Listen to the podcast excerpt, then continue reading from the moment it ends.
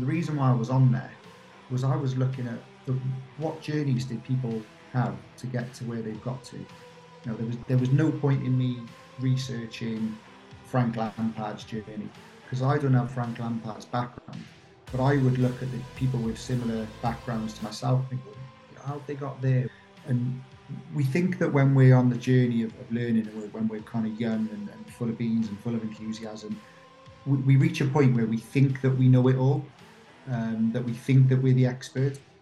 We're actually we're, we're so far off being it, and, and like I just said about you know we'll always keep learning because the game's going to change. We're going to keep evolving. Just have a humility to want to work and to want to learn.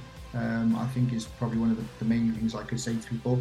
It's so interesting because in in what business would you like you said, I mean, I'm reluctant to call them assets, but you're right. They are obviously professional players are assets to football clubs. You know, in what business do they have an asset and then not work on it? I'm forever getting updates on my phone or being asked to update my software because something's been fixed or something's been changed. That seems to be the, the modern world. And to think that a professional player signs a contract and that is it, they just play and they're professional and we don't develop them any further is, is, is a fallacy, really, isn't it? Because there's obviously so much work that can be done, and there's so many good examples of players who've developed after they've become professionals and hit this kind of purple patch in their career. Uh, it, it only it only follows that we should start with this more formal role that you're doing now, I suppose. Our recruitment pool was from maybe the division and the division below that, from from abroad, Scandinavia, um, French second division, lots of players from those type markets. So we needed to recruit well, but we also needed to develop, and a lot of those players are playing Saturday, Tuesday, Saturday. And if we're buying players from the leagues that and they're not championship ready and robust for the demands that that league places on you, where does the development come from? So it was just someone with a bit of a focus on are the players developing, whilst the manager and the assistants are perhaps thinking about how we're going to win the next game, which is never more than three or four days away.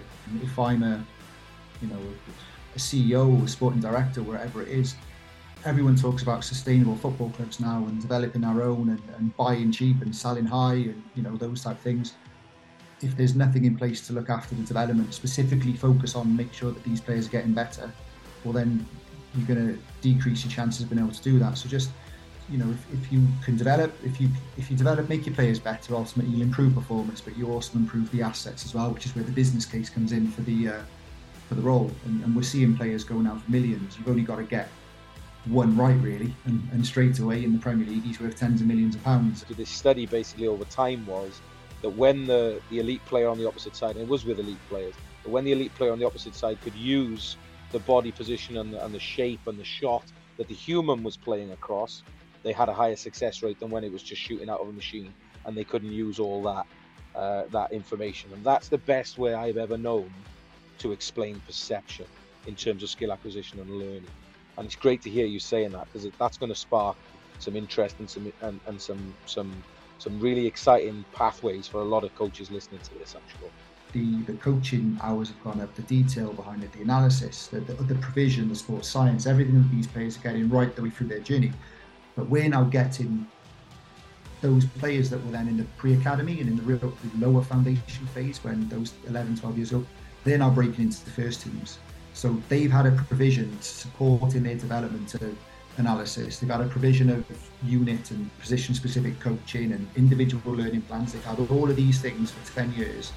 Now that the challenge is going to become its hardest, i.e., play first team football, it would be foolish to take that provision away because, oh, now you're in the first team. Now you just need to go and perform. I don't think there'll ever come a point where you go, do you know what? I've nailed this. I know everything now there's never a completion point, and, and if you've got a genuine passion and, and, an interest for it, and call it being a football geek if you like, but if, if that's the case, then that's where I am because you just you just the game's always evolving and you're seeing new things and not just tactically, but just different things within players, and you know I think success leaves clues.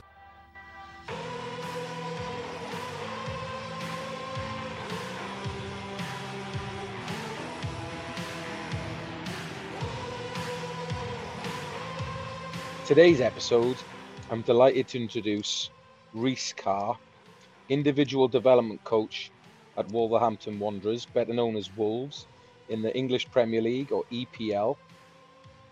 Rhys has a great background in soccer, first team environments, youth development as a player also. Got a great understanding of the holistic support needed around professional footballers and perhaps even better insight in terms of youth development and players going through academy systems under 21 and under 23 football. Now working at the highest level of the game in the best league in the world in a really interesting role in the last decade we've seen develop the individual development coach. So hope we get into all that with Rhys in our time here. Delighted to welcome you to the ProPlayer.com podcast. Rhys Carr. Thanks for the intro, mate. And look, if you ever branch out into being an agent, please be mine because that's um that's that's unwelcome.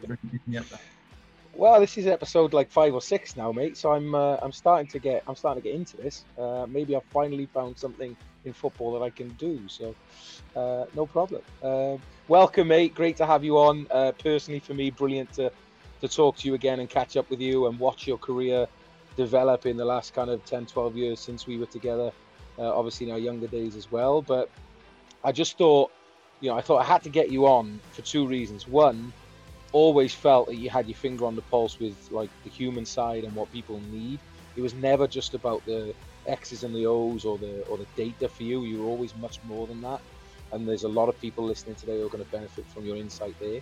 But also, you've got this really interesting role now in a in a top Premier League club, where uh, you know, ten years ago we just didn't have individual elite development coaches. So I think there's a lot of people who are going to want to know, you know, what it's like day to day and what that's all about. And, and you know, really, you're one of the pioneers of that of that new role. So yeah, it'd be great to spend this hour with you, my friend, and uh, we'll see where it goes.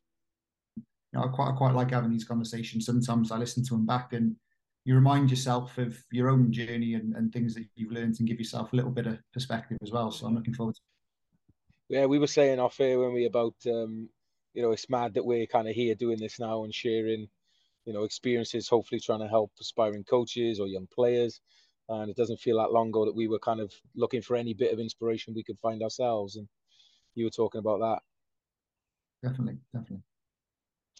All right, so let's get into it. Tell us, let's start right at the top. What does an individual development coach at a Premier League football club do? I should be able to reel off this answer off the back of my hand, but it's it's a difficult it's a difficult question to answer because there's no there's no blueprint. So uh, you know, like you said yourself, it's it's a newish role. It's probably not so novel now as it was maybe four or five years ago because more people are adopting it. But it's newish. Um, but there's no template. So you know, the head coach of a first team, everyone knows what his job is to do. It's to, to try and win games. The the under 21s coach, the the academy manager, the under 18s physio, whoever it might be, that roles, established roles within football, everyone knows, you know, you put your own spin on it, but really there's almost a template of, of what's needed. This this one's probably less so because it's so new and it's so novel. And and I speak to a, you know a few other people doing a similar role at different clubs, and we're all doing slightly different things. But it's really it's just trying to make the players better. If I give the example in the first team environment and and having worked in the in the championship for a number of years as well, it's such a relentless league of Saturday, Tuesday, Saturday, Tuesday. Da, da, da. And and my experience in the championship was with Bristol City. So you you know Bristol City, but you know some people listening to you might not. Um, it's no disrespect to them, where or certainly where we were at the time, but we weren't a big fish in that pond at all. Uh, there was a lot bigger fish than us. So we our recruitment pool was from maybe the division and the division below that, from from abroad, Scandinavia, um, French second division, lots of players from those type markets. So we needed to recruit well, but we also needed to develop, and a lot of those players are playing Saturday, Tuesday, Saturday. And if we're buying players from leagues that and they're not championship ready and robust for the demands of that league places on you, where does the development come from? So it was just someone with a bit of a focus on are the players developing, whilst the manager and the assistants are perhaps thinking about how we're going to win the next game, which is never more than three or four days away. Um, so, so that was um, great experience being able to do that and, and, to try and manage those best players. And you know, I'm proud looking back. You look at a lot of players that came through that pathway now, and, and I'm by I'm by no means taking the credit for that. It was a a whole staff and a whole club thing of doing that. But um, I think for me, the role is a no-brainer. And if I'm a you know, a CEO, a sporting director, wherever it is, everyone talks about sustainable football clubs now and developing our own and, and buying cheap and selling high and you know those type things. If there's nothing in place to look after the development specifically focus on make sure that these players are getting better well then you're going to decrease your chances of being able to do that. So just you know if, if you can develop if you if you develop make your players better ultimately you'll improve performance but you also improve the assets as well which is where the business case comes in for the uh, for the role and, and we're seeing players going out for millions you've only got to get one right really, and, and straight away in the Premier League he's worth tens of millions of pounds. And um, I don't know what the other guys doing this job earn, but I don't earn tens of millions of pounds. So straight away the business case is there to uh, to have someone in role. Not yet, my friend. Not yet. Maybe after this podcast you will.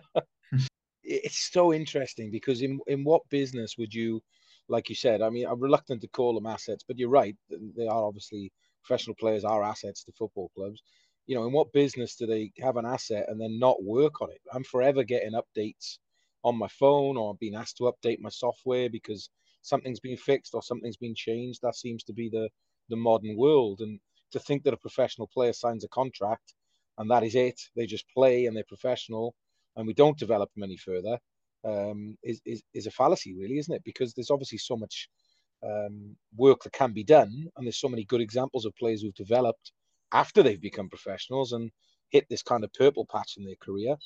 Uh, it, it only it only follows that we should start with this more formal role that you're doing now, I suppose. Well, I'd add a couple of things into that. I mean, I'm by no means saying that you know people have coaches haven't developed players. I'm, I'm not saying that hasn't happened. Of course, it has. You know, players that have come through.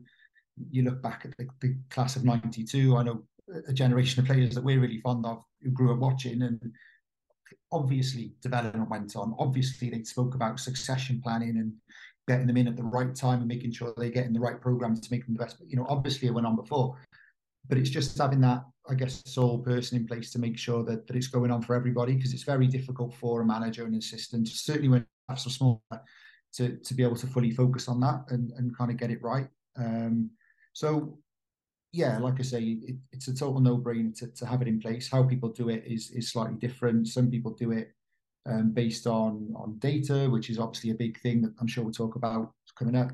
Some people like to focus on making strengths super strengths. Some people like to focus on bringing up weaknesses. Some people like to focus on um, around team principles are place. Then the individual fits into the to the team, uh, the collective there's so many ways to do it. Um, but you know, there's not. It's not to say it wasn't going on before. I just think it's just a little an increased focus on it. You're absolutely right, and I think what's really fascinating for aspiring coaches that might be listening here, who perhaps didn't know this was a role or this was an area that probably by the time they come through in, you know, a number of years' time, this will be pretty commonplace, I should imagine, in Championship Premier League clubs and and certainly moving into the women's game. So, I think for those people listening, could you give us a sense of, you know, what it is Monday to Friday that you, that you kind of do? So obviously the team trains, preparing for a game. We all understand, and we've had Remy Allen on already this series talking about professional life and what the working week of a professional footballer looks like. But could you potentially give us an idea of what your role entails Monday to Friday? Is it on the grass? Is it in the classroom? Is it kind of go day by day? Is it planned in advance? Like for those people that might be aspiring to do what you're doing in a Premier League club, can you give us a sense of what it's really like? Yeah, well, I mean, first of all, no no one week is the same as the next, so there's loads of variety all the time. I, I, guess I try and bullseye certain players. So when I'm looking at my own scheduling and, and planning where I'm going to be, I tend to look at where are the players that I'm targeting going to be in terms of their games program. So I might be working with some under 18, some under 21, some of the guys in that transition phase into the first team. So, so what did their schedule look like first of all, and then what are their individual needs as well? Um, and it's a real mix of of what you talk about there. So there's loads on the grass, loads, um, and sometimes it, it can be delivering. It could be delivering where you're taking the. I sometimes feel that there can be a misconception behind the individual development coach, and because of that that individual word, um, there's a lot of some really good stuff, but you know, there's a lot of stuff that goes around on social media now with you know really exciting ball manipulation drills that you see and things going on, and, and I think that's great because I think that technical ability to be able to handle the ball is imperative. Um, however, the way I see it within within the club environment might is a little bit different to that. Um, so yes, of course, I work with players on a one-to-one basis sometimes, but it's more small groups. So if I'm working with this one striker who we've got high hopes for, and we feel like he needs to be able to be better at um, pulling off the shoulder, and finishing when he's down the right hand side, that's something he's working on. Well, there's five of the strikers that we've got, so let's design a practice where they're all getting better at that as well. So a lot of position specific work, a lot of a lot of unit work.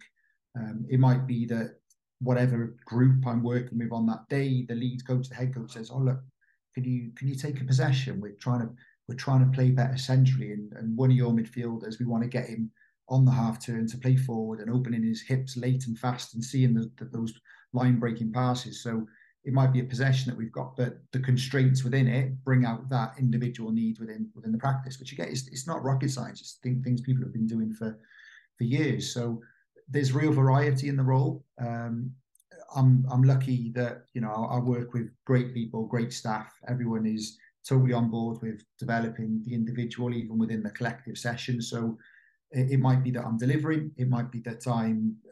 We have conversations before training, and someone else might be delivering a um, I don't know, a phase, an attack for defence, but we talk about certain constraints for certain players within that to try and develop the things with them that we want to work on. Um, it might be just the little whispers in people's ear in between when they're going for the drink and you pull in the one or two about see that you missed that chance to go through there. Why didn't you see it? Because you didn't orientate your body the right way at certain moments. So loads of that detail um, goes into them and and in such variety of ways. You, you mentioned in the classroom as well. I think that's a huge part. Um, I think it's a huge part, and I always put the caveat when I'm working with my players that it's so easy for me to sit there and hit the space bar to pause it and go, "Did you see this?" Then we, we all know it's very different when you're when you're in the midst of it and, and things are happening quickly. Um, but it's a great learning tool, tool still, the analysis. And I also find that those perhaps conversations that you're just having with the one at that point, I think they get real value from it as well. Um, we're, we're now at a generation. So when we worked together, was it what now 11, 12 years ago, whatever it was, it was right at the start of the Triple P. Um, and the Triple P has been brilliant for English football. We see the success the national teams have had, and and uh, you know it's got to be because the the coaching hours have gone up, the detail behind it, the analysis, the, the, the provision, the sports science, everything that these players are getting right the way through their journey. But we're now getting those players that were then in the pre-academy and in the real the lower foundation phase when those 11 12 years ago they're now breaking into the first teams so they've had a provision supporting their development of analysis. They've had a provision of unit and position specific coaching and individual learning plans. They've had all of these things for 10 years. Now that the challenge is going to become its hardest, i.e., play first team football, it would be foolish to take that provision away because, oh, now you're in the first team. Now you just need to go and perform. If anything, we need to sustain that. We talk about development being um, high challenge, um, high support well, at the moment that it becomes high challenge, the support probably has to work a little bit more as well. That's a fantastic way to look at it, and it's not something I'd ever considered. Like these kids have grown up with this as you know they've never known anything else the last decade, and then like you say, if you don't offer that, you know, support and development as they become a pro, you, are definitely missing a beat. That's a that's a really good way to look at it.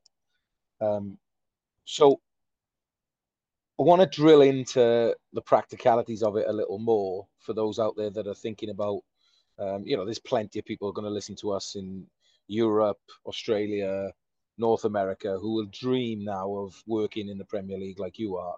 And they'll probably really want to know. And it's one of the things I said when I started this is I try to ask the questions that people really want to know. They really want to know the practicalities of how it works. So, you know, 10 o'clock training Monday morning, Gaffer's taking the session, assistant coach taking the session, whatever it is.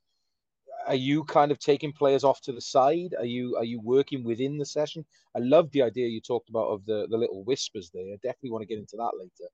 But with the with the with a Premier League squad, you know, what how how is your role fitting into what they are doing to prepare for traveling to Anfield on Saturday or traveling to Stamford Bridge on Saturday or traveling to the Emirates or whatever it might be? Well, I, I think the first thing that you need to, to be aware of. And you need to have that, I guess, self awareness, emotional intelligence, whatever you want to call it. You need to build that trust because, it, you know, like I said at the start, I've worked in the first team environment, I've worked in the academy environment. It, whatever environment it is, if I'm the head coach of that team and I'm standing out on that touch line and the team might be doing good, bad, or indifferent, I want to be able to trust that the information that my coaches are giving to the players is in line with what I'm expecting them to be able to do come Saturday, three o'clock kickoff as well.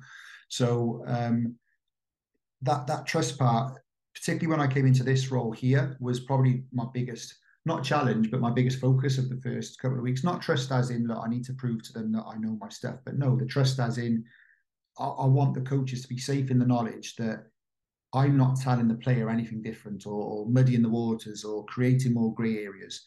The conversations that we'll have around what each individual needs, that the certain ones that we're focusing on, are regular dialogue with the coaches on, on what it is. So that when I'm then having conversations with the player, the coach fully well knows because we've already discussed it that oh, we know, and because of the planning that's gone in before and the constraints in the session, he's talking to him about his hold up play. He's giving detail around that hold up play, which as the head coach knows he needs to be better at as well. And we've had that that dialogue. So yeah, you have to be around the session. Um, in at first team level with individuals, I, I've gone into the detail of right, you're you're playing Saturday, you're coming up against a fullback that we know likes to dive in. So can you keep the ball close and, and shift it at that moment, and you'll get yourself a yard by by doing that. Almost, I'm picturing like a, a, a Hazard in his prime and keeping it close and shifting it as, as the fullback lunges in. So there's kind of opposition detail that comes into it as well. Within the academy environment, obviously you're less bothered by the opposition really, and it's more about the development. So it might just be around look, these are the things that you're you're focusing on for this period of time. It might not be a game, it might be a week, it might be a month, whatever it is. So, but I think you need that trust because I've stood on the touchline as well as a, as a lead coach, and, and if I felt that the staff around were giving mixed messages to the players, that would frustrate me. So um, yeah, that that trust element is really important. Once you've got that, then you can probably go in and have more bit more creative license with what you're delivering and how you're delivering it to the to the player. I'll, give you an example. So when I came here to to Wolves, I I I asked not to be told who the the more highly regarded players were for the first couple of months. But I just wanted to use my own eyes, so there was no bias. And then when we sit down and we talk about you know who we think's doing well and, and who needs kind of what support, came to some, a kind of conclusion with, with the lead coaches and the senior staff. Then it was a case of me looking to go away and prepare some, you know, video clips for, for these players and looking at, right, you do this well, I think you can do this better. And I always talk to the young players about not necessarily outcomes or, yeah, you got away with that there, but you won't get away with it where you want to get to. Uh, so, you know, we need to really refine this. Um, but those meetings, I showed all the coaches. So I did all the meetings. I sat with the coaches first. This is what I'm seeing. This is what you've said you see. This is what I want to show the the player in question. Are you comfortable with it? Now, after doing that a couple of times, it, it allowed me to build the trust. And then it almost got to a point where I was like, well, I'm going to take such and such a player today. Yeah, yeah, you crack on, you do it because they they they're at peace with what what's going to be delivered to them. So um, that's probably an example of that. It's that's brilliant. It, it's so important at your level to produce players who can play in the first team, who can be sold on, you know, so the football club survives, you know, to win trophies, to bring success to the fans. We all understand what, what the EPL is all about. If you could speak to some youth coaches out there now who perhaps they don't have so for example let me give you an example so in in youth soccer in america very few people are developing players for their own team at 18, they're going to go off to college. They may graduate from college and go into the MLS draft and join an MLS team or an NWSL team on the girls' side. But they're not going to play most of the time. It's changing slightly now, but they're not going to play most of the time for the youth club that's developing them in America. Grassroots football here with the pay to play model means you have full time staff, you have full time facilities, you have unbelievable resources around these young people.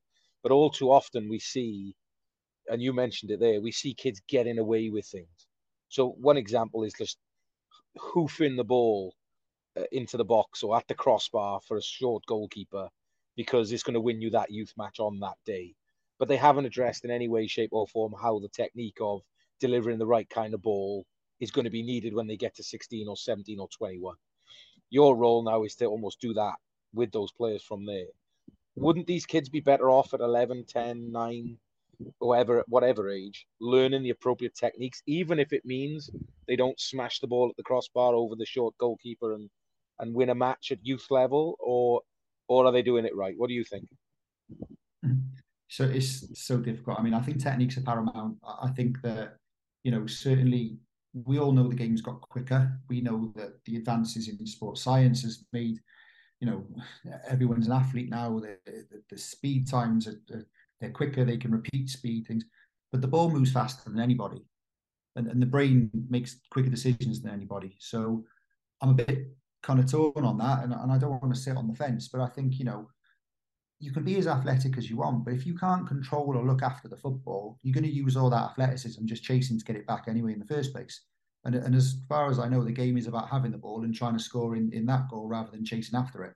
So for, for me, the techniques are massive. Um, you know, I don't think that will ever, for me, the techniques, whether you're five or 35, you can always be refining those techniques. And all right, at 35, it might be a case of the the technical work you're doing within your session is just you're going over it to, to maintain sharpness, to maintain that your touch is right and your crisp and your movements, all those. I get it, but you, kids have to be able to handle the football. You have to be able to handle the football. Um, and athleticism, you know, early on and things like that. Yes, it gives people a physical advantage, which might make the game easier for them, but they all catch up with each other, and it's and it's where they're trying to end up rather than where they are now. Now, the caveat I will give to that is you know, everyone wants to win. You know, the reason why we play a sport is because you want to win. I don't know anyone that's want turned up and gone, I really want to lose today, uh, whether they're five or 35. So it's a difficult one in sense of, for me, techniques are, are so, so, so important. But I put myself, I've got two young kids now.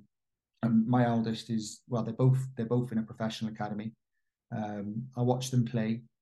Now, if my eldest was to smash one over a small goalkeeper on a Sunday morning and his team won the game and everyone mobs him and starts celebrating with him, and I'd probably be just as buzzing as, as the dad on the side of the pitch. Don't get me of wrong. Course, of course. So, there's, so of course, there's a balance, but I, I, don't think you can ever get away from the the techniques. You never, ever, ever get away from the techniques. And I think that you know, I watch some some young sessions, as many ball contacts as possible. Give them tools to be able to address the football when it comes to them. Give them more.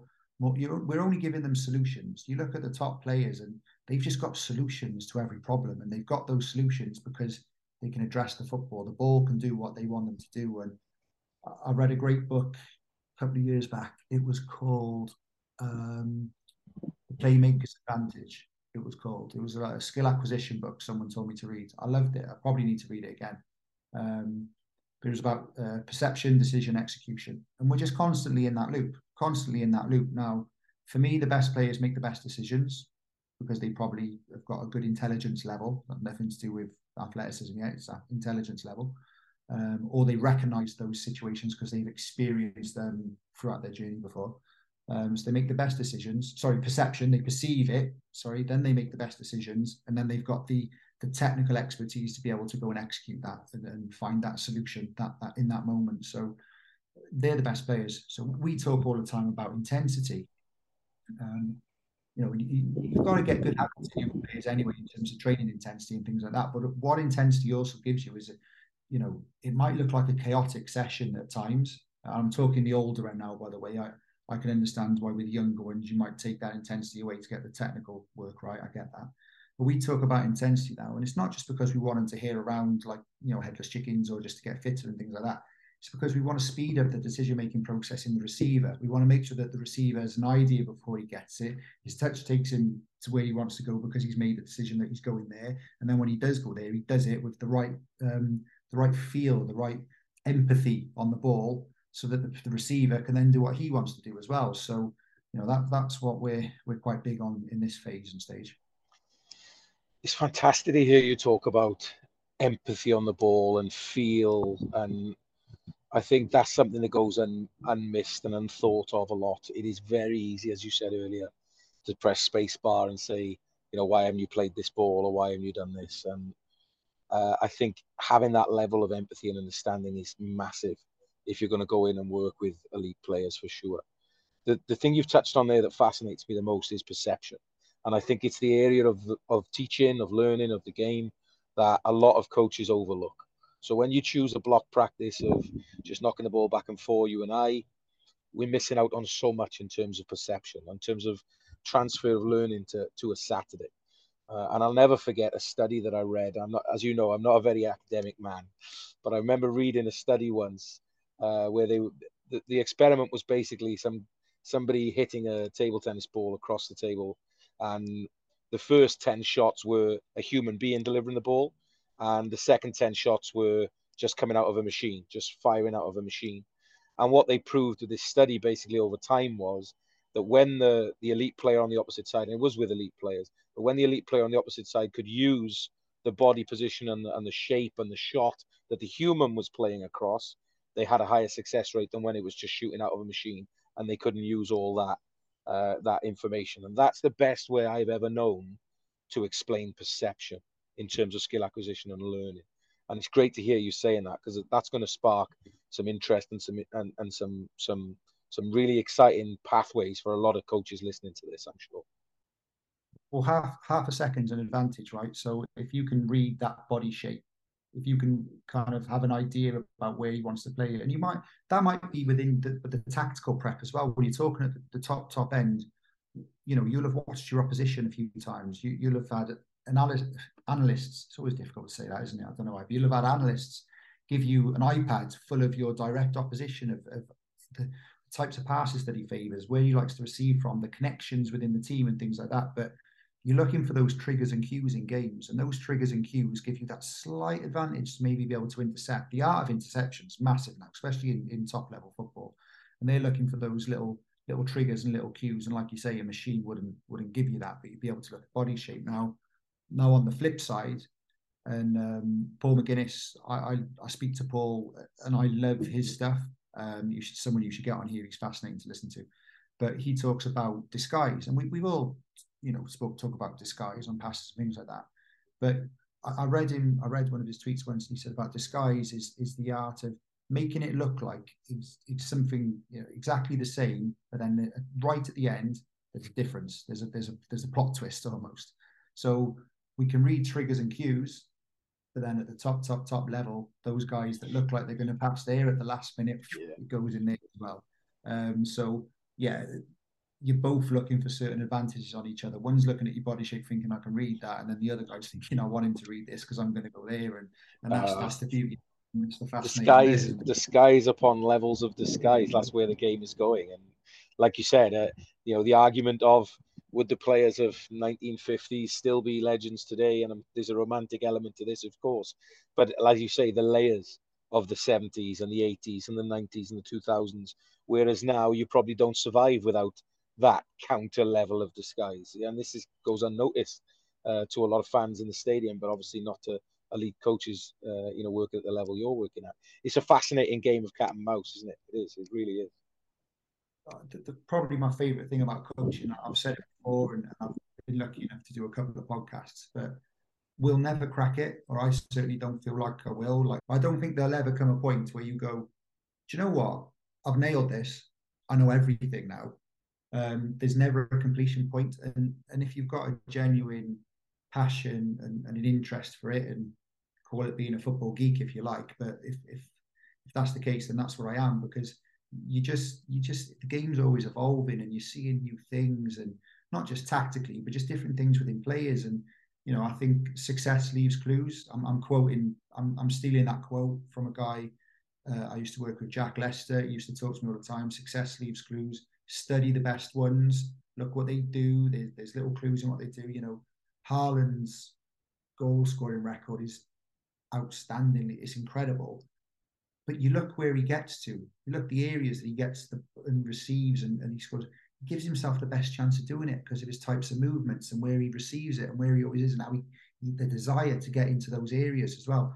Then you add into that that he's six foot five, he's an athletic phenomenon, he's got raw, you know, pace and power, all those things. So, um, but the success leaves clues. So study the best ones. That's that's what what I've tried to do for for years. It's fantastic insight, Rhys. Again, and this is another reason why I want to start this podcast. So, you know, aspiring coaches and young players who are investing their time will learn so much from listening to the insight that you've given there can you tell us from your experience now being in the game for so long at such a high level as you have, what are some of the pitfalls? Maybe what are the things that coaches do wrong or that they aren't getting right? How can we help those aspiring coaches who might be listening today? Good question. Um, I don't know the name of this graph, but I'll try and paint a picture of it because as you've asked me that question, this this diagram I've seen has popped in my head, and we think that when we're on the journey of, of learning and we're, when we're kind of young and, and, full of beans and full of enthusiasm, we, we, reach a point where we think that we know it all, um, that we think that we're the expert. We're actually we're, we're so far off being it, and and like I just said about you know we'll always keep learning because the game's going to change and we're going to keep evolving. Just have a humility to want to work and to want to learn. Um, I think is probably one of the, the main things I could say to people. Um, people respect hours, you know, putting in the hours, although I think there has to be a healthy balance. I think that, you know, a lot of us, we were both guilty of it, of doing stupid hours. And, and you're like, would you change it? No, probably not. But you, you do need a bit of balance in life as well. But, you know, just learn, just learn off people. But learn that don't just like try and look at the good bits, look at the bad bits. You know, I've I've watched many a team talk, I won't name the coaches, and I thought, oh, I wouldn't use that. I'm not sure that player reacted well to that because you're looking at the body language and things like that, and you log that in your own minds for when you might be in that situation and just learn because every day there is always something that you can pick up. You can see a practice that you think, I like that, but I tweak it and I would do this. You can see a practice where you go, the players aren't having that. I wouldn't do that myself. You can, you know, I, I've learned loads of people I've worked with um, just from the conversations that they have. I remember working with one fella, Derek Geary at Sheffield United, and, and he's a, he's a great guy, and he never went past the player without having some kind of corridor conversation. Every interaction was a moment, was an opportunity for him to to to. He was coaching then. He was, he was coaching then, and whether it just an emotional intelligence around the building and those type things. So there's there's so much to learn from people all the time, and, and just be a sponge. Just learn, like I said, success leaves clues.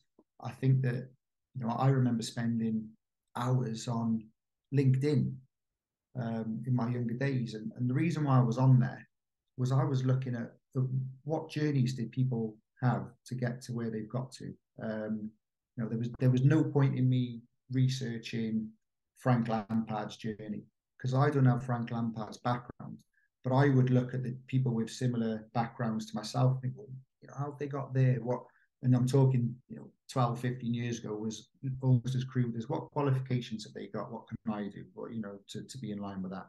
Where do they go to get their first bits of experience? What can I do? How can I get my toe into it? And yeah, look at that. Look at people whose whose journeys that you want to follow and, and look at how they've done it. Success leaves clues and just study. There's so much to learn in, in the game. And the more knowledge you've got, the more that you can you can bring to the party for anyone that's going to give you a job, I guess.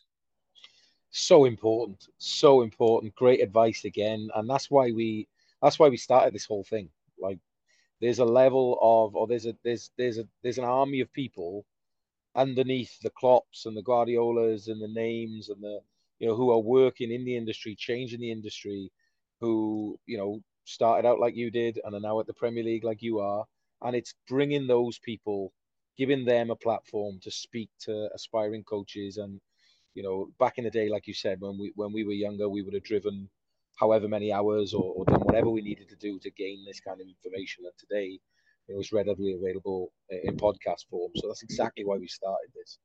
Um, and thank you, Rhys, for that, because I know I know you, and I know that's a heartfelt, um, you know, sentiment on your part. You you generally want to help. So, going forward, where where do you see the game going? I really want to get into this with you, perhaps, because you know you're at the cutting edge. You're, you're right there in the in the English Premier League. You're you're you're you're working at a club. You've got to win. You've got to stay in the league. You've got to challenge for top half finishes in European football. We you know we kind of know that fullbacks don't play at fullback anymore, and uh, you know the rotations and the tactical stuff that we've seen from you know, the Man Cities this world. But where where is the game going? What perhaps don't people see at the minute uh, that you either see or are driving forward in terms of the highest level? It's funny because we, you know, we often talk about, you know, certainly the young players that we're looking to develop, and we're looking at pathways right the way down through all the different age groups and things like that. And you know, sometimes you might make statements on players and go, oh, "I don't see him playing that position," and we're kind of sometimes making those statements based on what the position is now. Uh, you know, the positional requirements of each position is is constantly changing.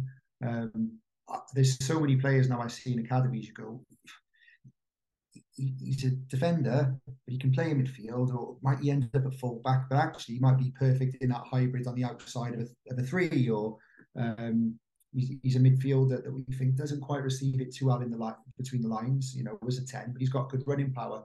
Perhaps he might be an eight in, in a three-man midfield then, and, and look at those things. And I just think the game's going to evolve so much tactically that the positional requirements are going to be so bespoke and, and unique so, you know, I'm thinking, you know, some clubs in the Premier League have got such a unique way of playing that, you know, there's some obviously a, a tremendously amazing coaching that goes on and, and educating players to, to fit within new systems when a new manager goes in.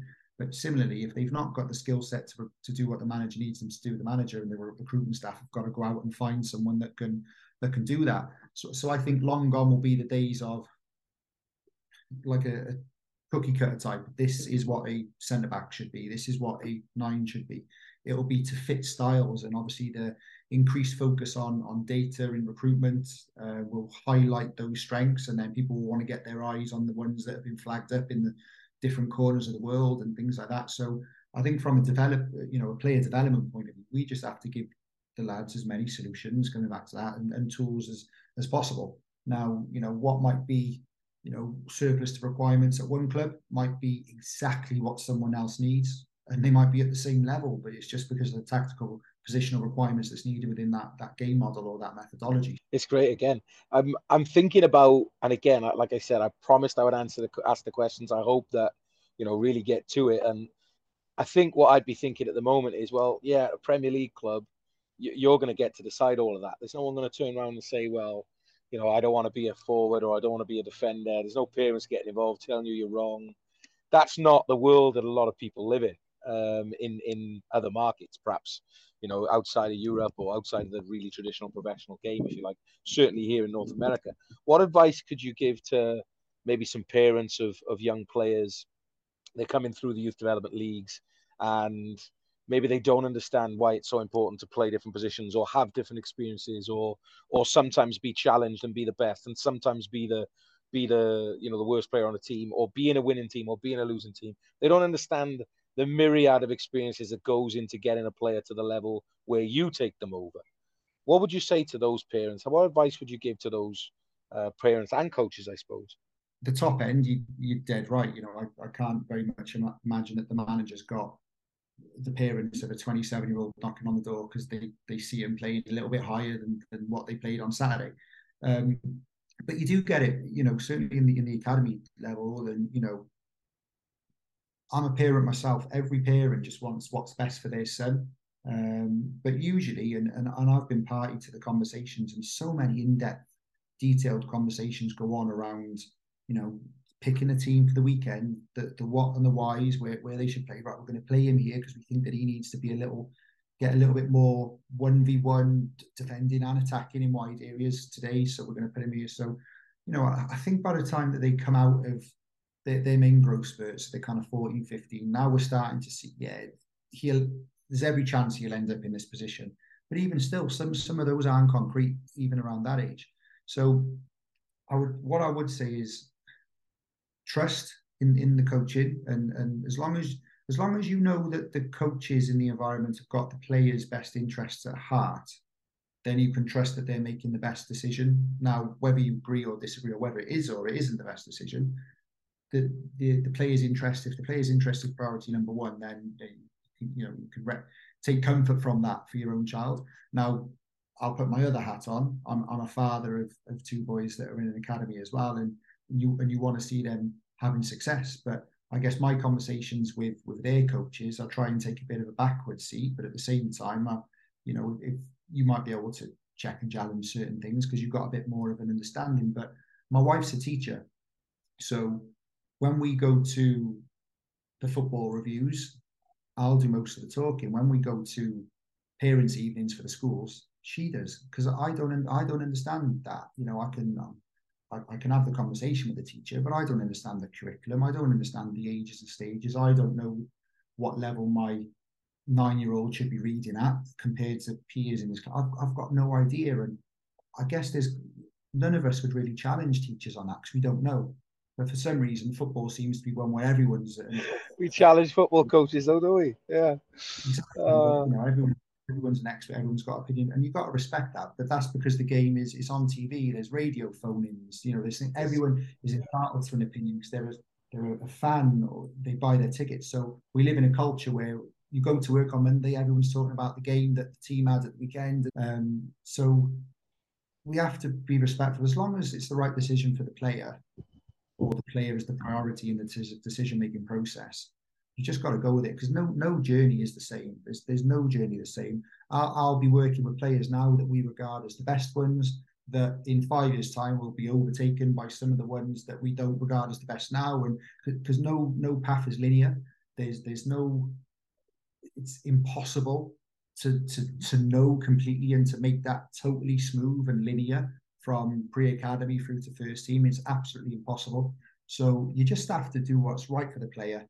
Um, you have to support them, like I said, high challenge, high support, and just as I guess as an as a parent, just be there emotionally as well because you know football's hard and it ain't fair. Yeah, it's yeah. not fair. So you have to be able to support them through that it's so important to say, and I'm really glad you've, you've touched on that, both as a elite coach in the Premier League, but also as a dad. You know, there's, I, I have to say, I've had some amazing conversations with parents over the years, uh, not just in youth soccer, and college soccer as well, but sometimes they really surprise you. And I was chatting the other day with a, a dad of a player who was having a tough time at the minute, and you know, I'm I'm ready to go into like all the why-fors and the wherewithals and kind of try and help just from an education standpoint.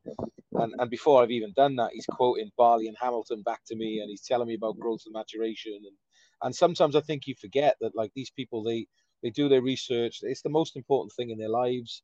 You know, our kids are the most important things in our lives. You're to go and find out. You're to have some level of understanding. And I have to be honest, the parental support I've seen in the States is unbelievable. Like people literally change their lives around going to watch their kids play soccer and taxiing their kids around, and it's it's phenomenal. And parents deserve a lot of credit and support. Yes, are there some who cross the line? Are there some who don't quite understand? Are there some who, you know, win at all costs and, and really maybe damaging their relationship with their with their child? Yes, of course. But I think at the same time, I think we're past the idea of the parents are a problem. I think the parents are a big, big part of the of the support mechanism and, and steering the ship, if you like, because they'll always have a bigger impact than we will. Of course they will, and, and, and it's it's good to have that communication to be on the same page because when you know the child gets in the car for the journey home that day, the conversation, the debrief they're having is with the parent. Now, if if the parent understands the decision making process that the club had behind why they played that position today, or you know why certain constraints were put on them at certain times, well then they can support that decision making process with the answers back as well. It's um, you know, I, I can't imagine myself too much to use the, the school example again. If my, my lads come home and they're saying, Oh, I know, teacher today she's doing this math lesson, I didn't like that. I don't know. I, I can't sit there and go, why is she doing that? Why is she doing multiplication today rather than division? What is she doing? Because I don't yeah. know. Um, yeah. But if teacher had explained to me, then perhaps I go, yeah, the reason why they're doing it, and you explain the logic, and then you, so you can just be that that support mechanism there in the journey home because those are probably, you know, we're only we're only coaches. Um, will never be as important to a to a child as their parents ever. So we're just trying to we're only on that bit of the journey as they're passing through, but their parents are always going to be there. So um, you know what they they say and how they support them is is massively important. Indeed. Let me ask you then, what's the first question you ask your lads when they get in the car after a game? Uh, you know, how, well, let me shut up. What's the first question you ask your lads when you get in the car after a game? Honestly, right, it's not so much a question, but I've got a saying with my boys, um, and they know the answers off by heart now. I just tell them three things, three things from every game. Um, number one, and they go, right, try my best. Right, brilliant. What's number two? Don't don't ever give up. Right. What's number three? Enjoy yourself. So if you do those three things, you you'll get to where you need to get to. So you know that's that's the most important thing for me. And that's a that's a dad who is also a coach at a Premier League club, giving that advice. It's great. That's wonderful insight.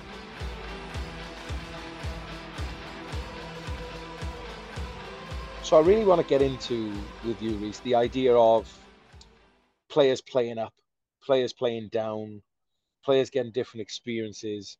You know, sometimes I think we can we can look at it and say, oh well, if a player's been asked to play down, uh, you know, they're struggling, or if they're asked to be playing up, they're brilliant. And there's there's a lot more to it than that, isn't it? Absolutely. Um, you know, ages and stages of development, like we said, nothing's linear. They'll grow at different times. So you know, I see some, you know, when I go watch the, the really young lads on a Sunday morning, I see some fantastic technicians, and sometimes they're being played, you know, in inverted commas, down. But it might be just because they're, you know, physically they're not able to compete yet. Te- technically, they could they could play age groups out, but physically, there's no point. They'll get swallowed up. So at that age and stage of their journey, that's what's right for them and what's right for their development. Um, similarly, if you have lads that are doing well, then you might play them up and you might realize, okay, well, he doesn't win any races in that age group now, so we might keep him where where he is, or they're a little bit stronger, they push him up. So it depends what what you're looking for and what you need to develop with these certain players. There might be lads with physical advantages, but they need you know to to improve technically. So then you keep them within their age group so that they can you know get a few more touches of the ball. It might be that you're playing them down because physically it's more difficult for them, or socially that that comes in as well. So there's, you know, I worked with um, a lady, Sally Needham, who's doing loads of great work now with uh, neuroscience, um, particularly with like, you know, adolescent brains and things like that. I, I learned loads off her. Yeah, again, talk about taking stuff from people and learning stuff. I got loads from Sally. And even just the terminology, she tried to tell us that they're not playing it, they're not playing down, they're just playing across.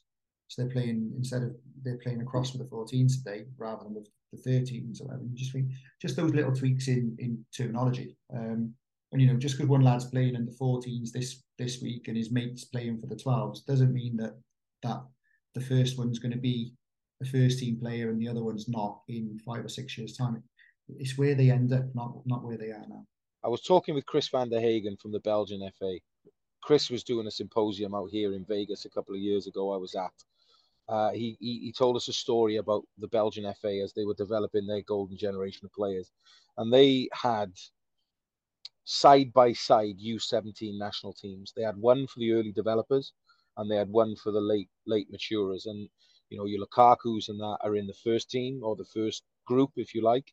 And then Kevin De Bruyne, basically, did this for Kevin De Bruyne. Kevin De Bruyne, Eden Hazard, these kinds of players were in the second group, both still U17 international teams but they ran both simultaneously and they played international matches against uh, different nations on this basis rather than just chronological age. And he credited Kevin De Bruyne's development in his early 20s toward still having that opportunity in his late teens. Because if you remember, uh, it didn't go well for Kevin De Bruyne at Chelsea in his first stint in the Premier League. He, he wasn't the player he is now. So he still needed time to develop even then. And had someone like the Belgian FA not thought of it that way, we may never have known Kevin De Bruyne. We may never have known uh, Eden Hazard and what a crime to the game that would have been. So it's really interesting to hear you talk about. I love the idea of playing sideways versus playing up or down, and everyone just having a recheck on how they see that and how they think about that. I think is really, really important.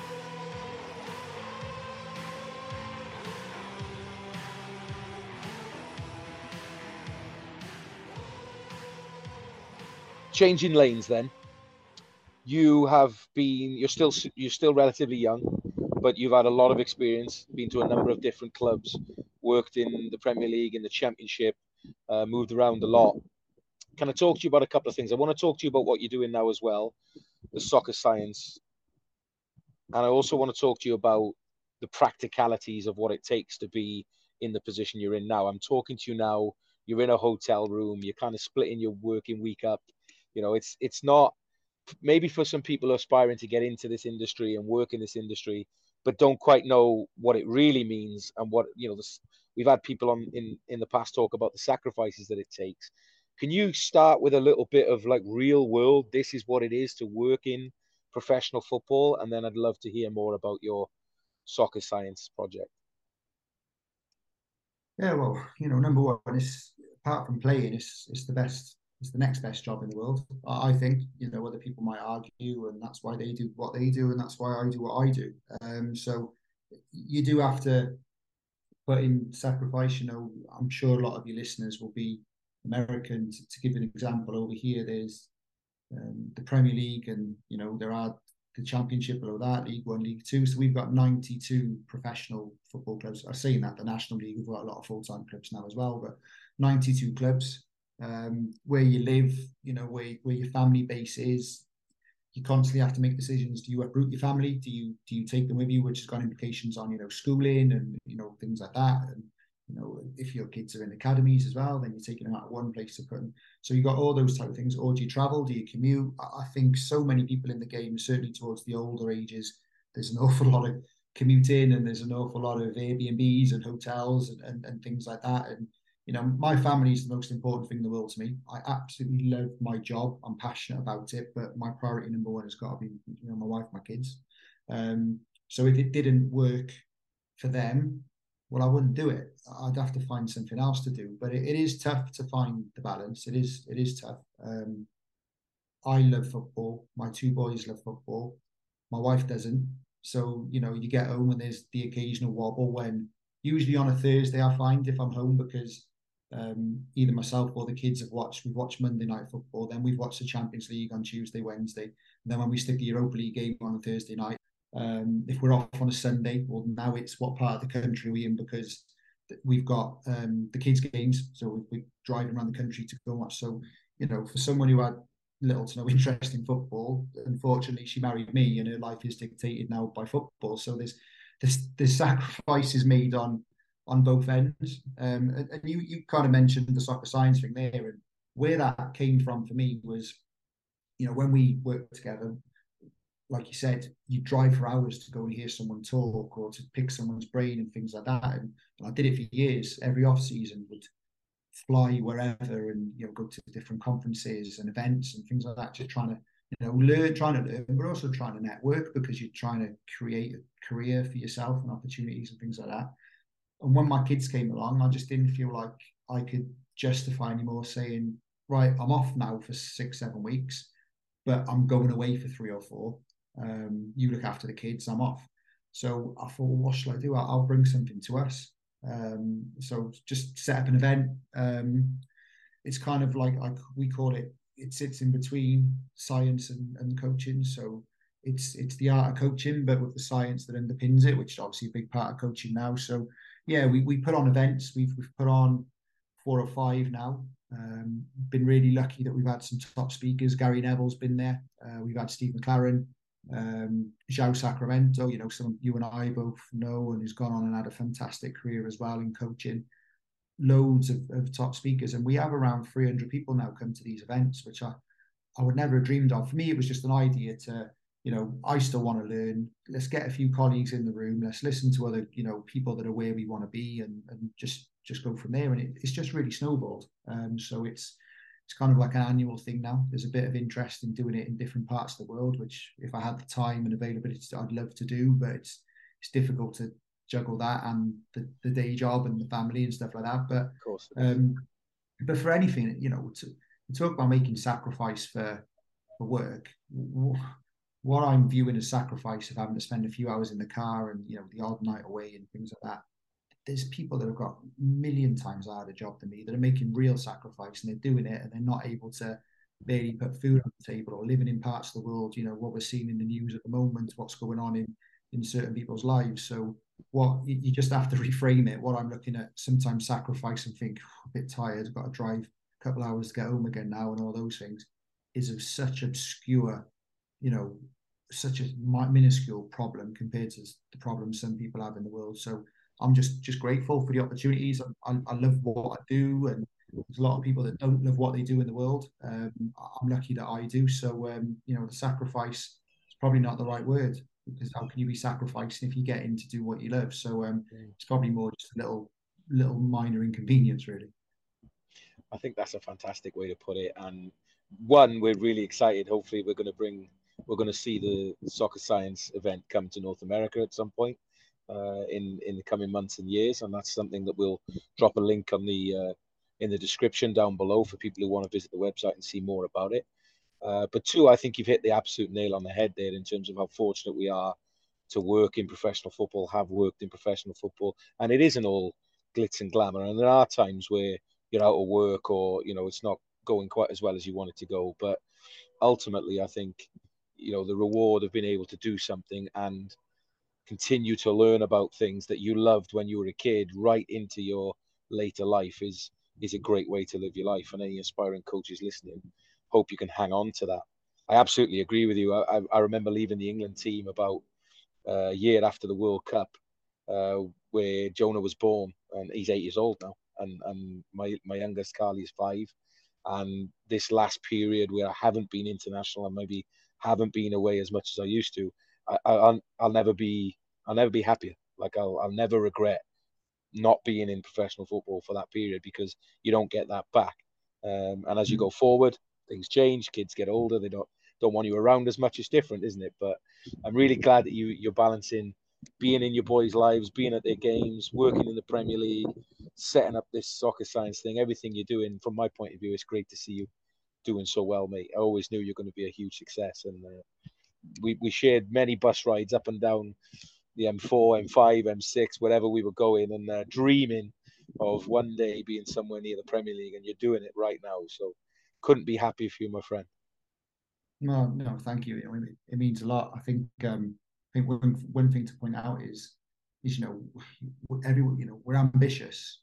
You want to work at the top top end, and you know ten years ago, if you said you know will you be where you are now, I'd just snap someone's hand off for it. But you know I sit here and as as a human, uh, you know, I'm ambitious and I'm always thinking, how can I keep getting better? How can I improve? And, you know, you look at what would be your next steps to, to keep constantly progressing and, and things like that as well. So it's very difficult to switch that mindset. I don't think there's a point where you where you're ambitious, you're driven, you re- and then you get there and you go, and then all of a sudden you become someone that just coasts and thinks, oh, I'm happy with this, this will I'll take it. It's very different to switch that personality type. So I just think, you know, I've I've been the guy that has a plan in terms of right this year I want to do this because then next year I want to do that. I've also been the person that's just gone, right, you know what? No, I'm just going to be in the moment and just take each day as it comes, year by year, and focus on the now. And tomorrow will look after itself. And I still don't know which one's better. It's probably somewhere in between.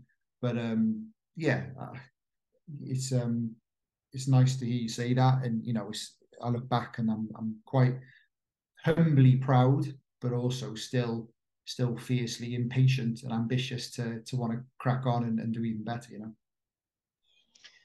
Great advice, great insight. Again, it's been a fantastic hour. Rhys can't thank you enough for fitting us into your your busy schedule. And uh, like I said, I think there's a lot of aspiring coaches, young players out there who will be sat where we were perhaps 10 years ago, who will definitely take strength from your words. And that's what this was all about.